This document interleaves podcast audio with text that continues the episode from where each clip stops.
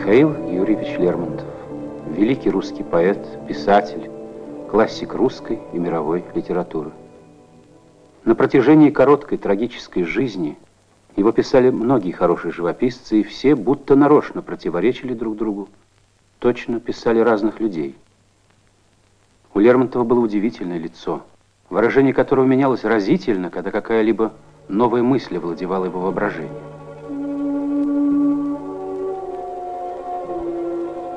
Но вот автопортрет – Бесценное свидетельство может быть наиболее верное, как на исповеди, стремление понять в себе что-то самое главное.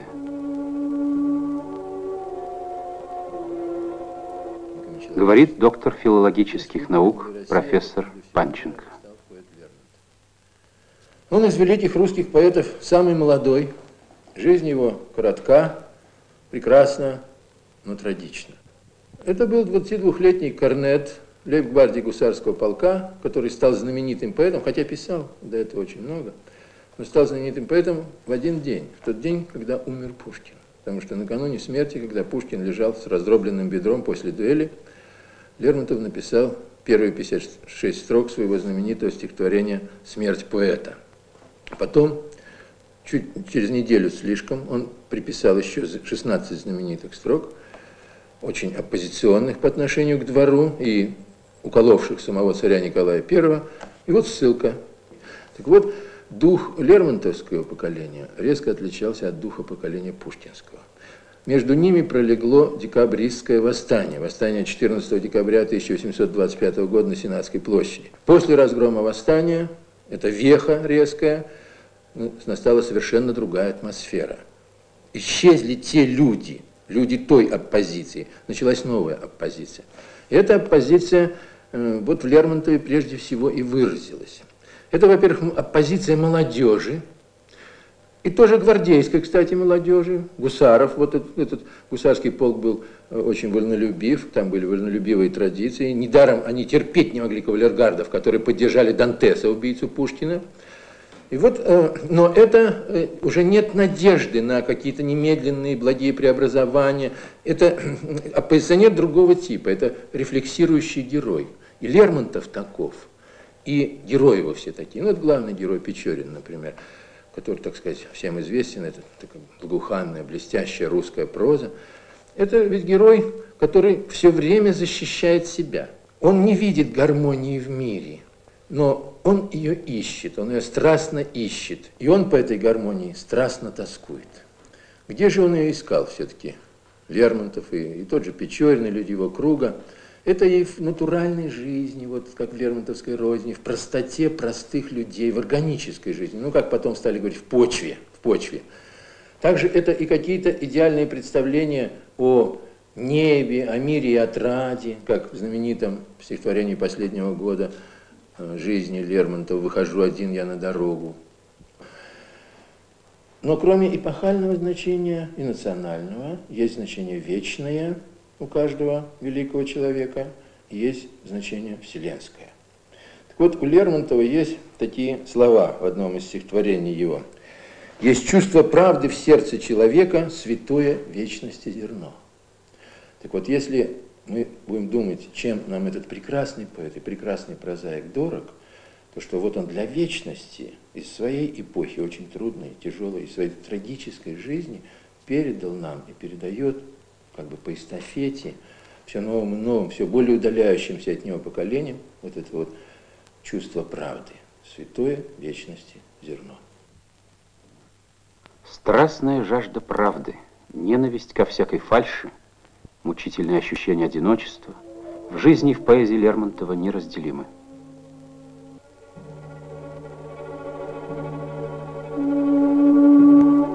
Как часто пеструю толпою окружен, когда передо мной, как будто бы сквозь сон, при шуме музыки и пляски, при диком шепоте затверженных речей мелькают образы бездушные людей, приличием стянутые маски.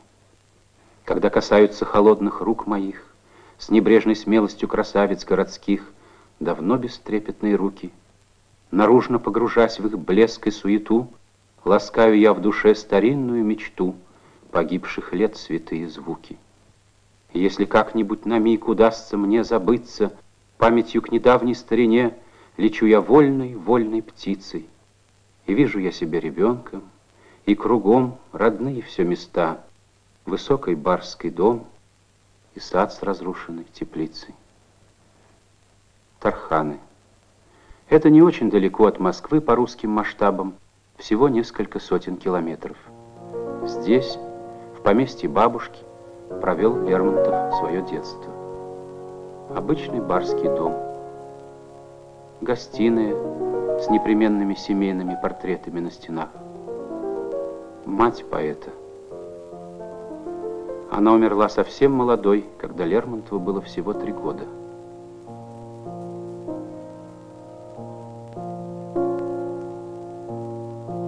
Отец поэта. Драматично, что с отцом Лермонтов почти не виделся. Это было условие бабушки поэта, Елизаветы Алексеевны, взявшей Лермонтова на воспитание. Елизавета Алексеевна Арсеньева, сильная, умная, властная женщина.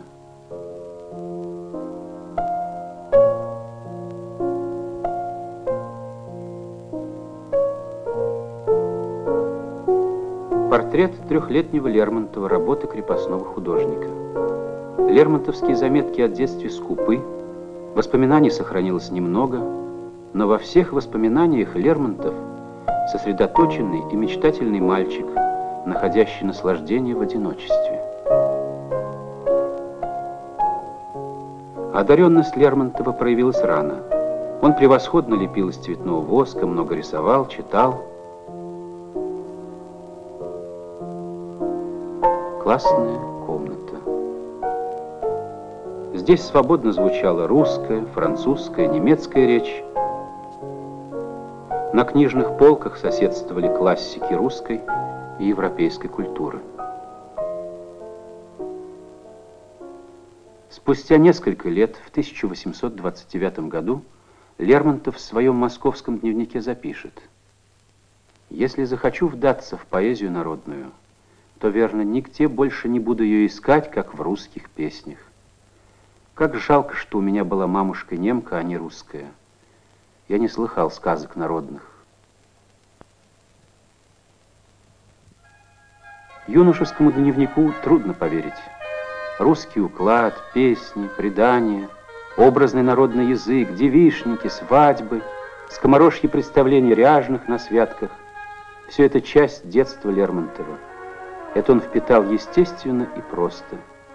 Это впоследствии стало народными корнями его поэзии.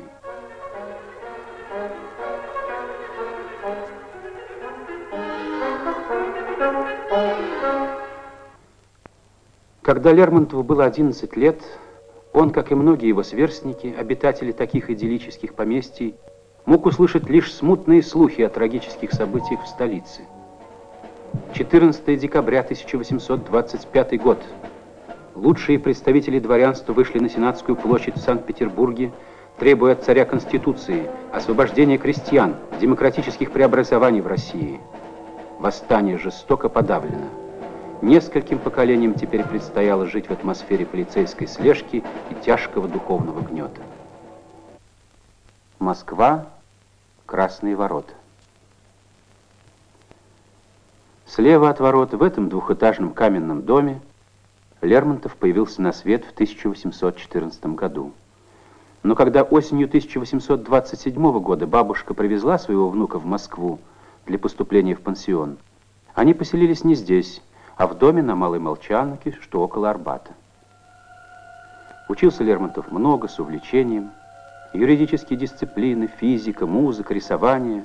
И над всем господствовало литературное направление.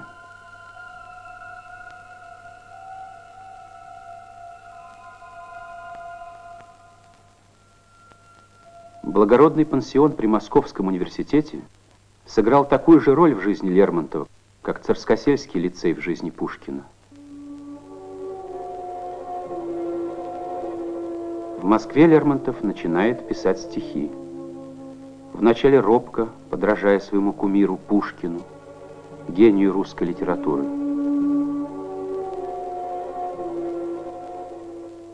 Лермонтов изучает английский язык, чтобы читать в подлиннике Байрона.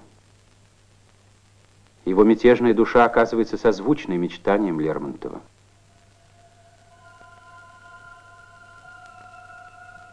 Но вот два напряженных года учения в пансионе позади, и Лермонтов поступает в университет. Будущие писатели Гончаров, Герцен, критик Белинский, замечательные сверстники учились здесь вместе с Лермонтовым. Но он мало бывает на занятиях. Он пишет увлеченно, страстно, яростно, уединившись от всех. Все, написанное Лермонтовым здесь, в этих стенах, сотни стихотворений, поэмы, драмы, он даже не пытается опубликовать. Лермонтов увлекается музыкой, играет на фортепиано, флейте, скрипке и вновь пишет. Рассматривая причудливую сеть набросков лермонтовским пером на обложке рукописи, узнаешь словно преследующие Лермонтова лица и образы.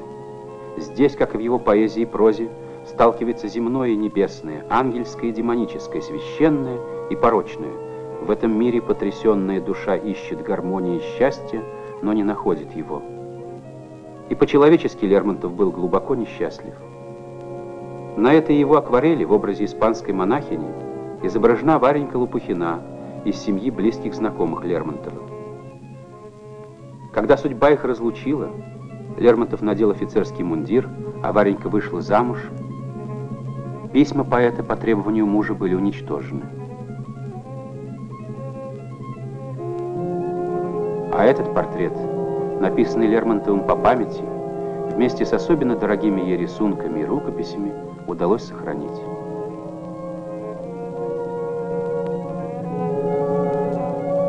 Мучительное одиночество, разъедающий душу скептицизм и в то же время страстная жажда жизни, гармонии, неповторимым образом отразились в характерах и судьбах лермонтовских героев.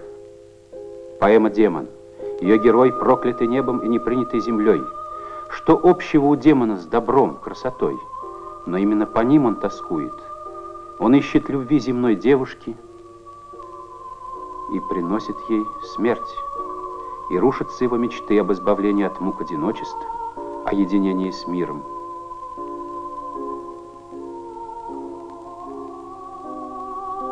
Герой драмы «Маскарад» жаждет духовной свободы, и человеческого участия.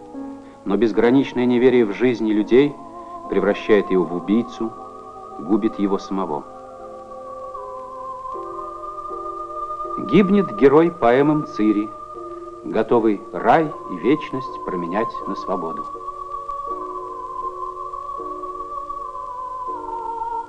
Герой нашего времени – первый социально-психологический роман в русской прозе.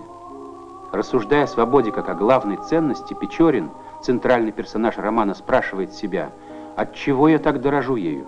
Что мне в ней? Куда я себя готовлю? Чего жду от будущего? Он ищет ответы, вторгаясь в жизнь других людей, как бы испытывает их, и сеет вокруг себя гибель и страдания, обрекая себя на трагическое одиночество и холодное ожесточение.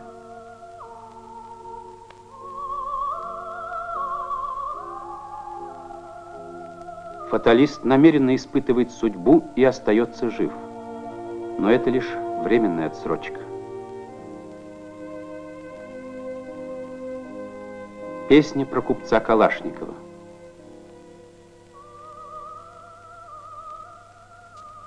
Герой этой поэмы своей смертью утверждает честь и достоинство человека. Обращаясь к народным истокам поэзии, Лермонтов страстно искал ответа на кардинальные вопросы жизни и смерти. Вдумаемся в смысл слов, с которых начинается Бородино. «Скажи-ка, дядя, ведь недаром Москва, спаленная пожаром, французу отдана». Извечный лермонтовский вопрос. Недаром? Да, недаром. И смерть не страшна, если ты причастен к великому делу, к великой цели. Символично, что Бородино Первое произведение, увидевшее свет по воле автора, было напечатано в пушкинском журнале «Современник» в год смерти великого поэта. Известие о том, что Пушкин погиб на дуэли, потрясло Россию. Казалось, это намеренное убийство. И вы не смоете всей вашей черной кровью поэта праведную кровь. С отчаянием и гневом писал Лермонтов в стихотворении «Смерть поэта», обвиняя в причастности к гибели Пушкина правителей России. Кавказ. Сюда, в действующую армию, был сослан Лермонтов за это стихотворение. Жить ему оставалось недолго. Через четыре года он также будет убит на дуэли. Редеют бледные туманы над бездной смерти роковой, И вновь стоят передо мной веков протекших великаны. Они зовут, они манят, поют, и я пою за ними.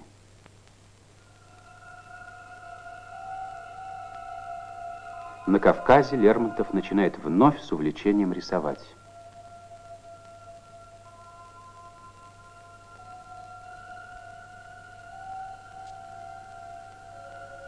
Лермонтов, не будучи профессиональным художником, одним из первых начал писать Кавказ.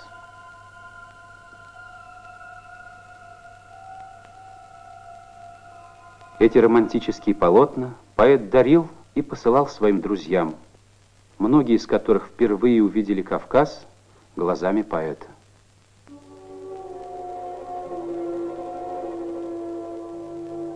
Среди картин и пейзажей, разбросанных судьбой на многие годы по разным городам и странам, сохранилось и это, вид Пятигорска, как бы иллюстрация к герою нашего времени. Внизу передо мной пестреет чистенький, новенький городок, шумят целебные ключи, шумит разноязыкая толпа, а там дальше амфитеатром громоздятся горы. А в горах шла война. И Лермонтов не только рисует ее и пишет стихи, он ее участник. Пять месяцев поэт в самой гуще боев, и ни единой царапины, будто он заговорен от пуль. Задумываясь о трагической, нелепой сущности войны, Лермонтов писал. «Я думал, жалкий человек, чего он хочет, небо ясно, под небом места много всем, но беспрестанно и напрасно — один враждует он. Зачем?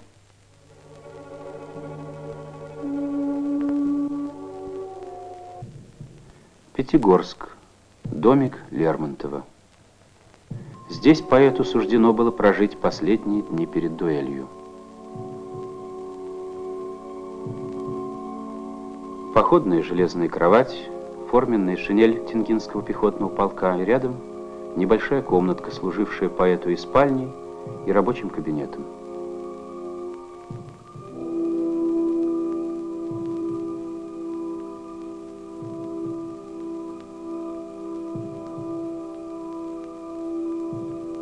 Рядом с кабинетом дверь в крошечную гостиную, и тут же выход на небольшую террасу, где Михаил Юрьевич работал.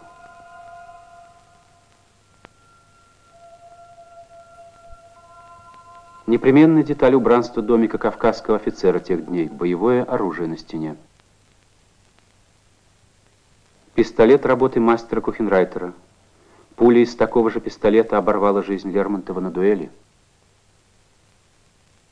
А вот и виновник рокового исхода дуэли Мартынов, считавшийся до того приятелем Лермонтова. В этом доме вечером 13 июля 1841 года царило веселье. Лермонтов, Мартынов, князь Трубецкой, Лев Пушкин, брат великого поэта, были в гостях вместе с друзьями. Здесь в гостиной три сестры, молодые хозяйки дома танцевали, шутили, выслушивали комплименты. Провальсировав с одной из сестер, Лермонтов усадил ее на диван под зеркалом и вместе со Львом Пушкиным принялся смешить свою даму. Мартынов Черкесский с кинжалом на поясе стоял здесь у рояля, на котором играл князь Трубецкой, и прислушивался к остротам поэта. Когда прозвучал последний аккорд, в тишине все услышали слова «Горец с большим кинжалом». Хозяйка дома вспоминала потом. Мартынов побледнел, закусил губы, глаза его сверкнули гневом. Он подошел к нам и голосом весьма сдержанным сказал Лермонтову. «Сколько раз просил я вас оставить свои шутки при дамах.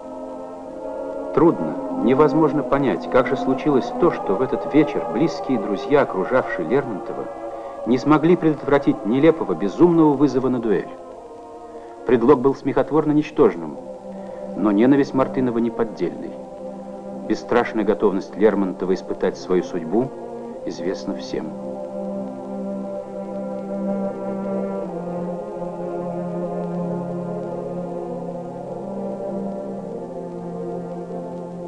Пятнадцатого июля 1841 года под проливным дождем в грозу к месту дуэли съезжались ее участники. Многое осталось навсегда тайной. Известно лишь, что Лермонтов намеренно выстрелил в воздух. Где-то здесь, на расстоянии пистолетного выстрела, поэт упал на траву с простреленной грудью. Он жил, задыхаясь от песен, скажет о Лермонтове спустя полвека другой великий поэт Александр Блок.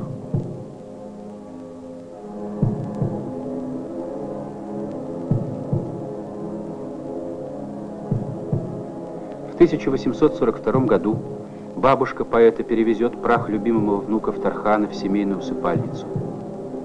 Тарханы стали навсегда местом паломничества все новых поколений, которых никогда не умрет память о жизни и творчестве любимого поэта.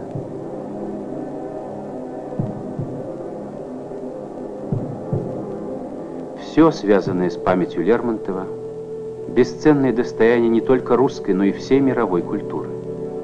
Память о гении, как и его поэзии, никогда не умирает в потомках. Придает все новые силы, служит неиссякаемым источником вдохновения, веры в жизнь, любви к родной земле. Люблю отчизну я, но странную любовью. Не победит ее рассудок мой, Ни слава, купленная кровью, Ни полный гордого доверия покой, Ни темной старины заветные предания — не шевелят во мне отрадного мечтания. Но я люблю, за что, не знаю сам, ее степей холодное молчанье, ее лесов безбрежных колыханье, разливы рек ее, подобные морям.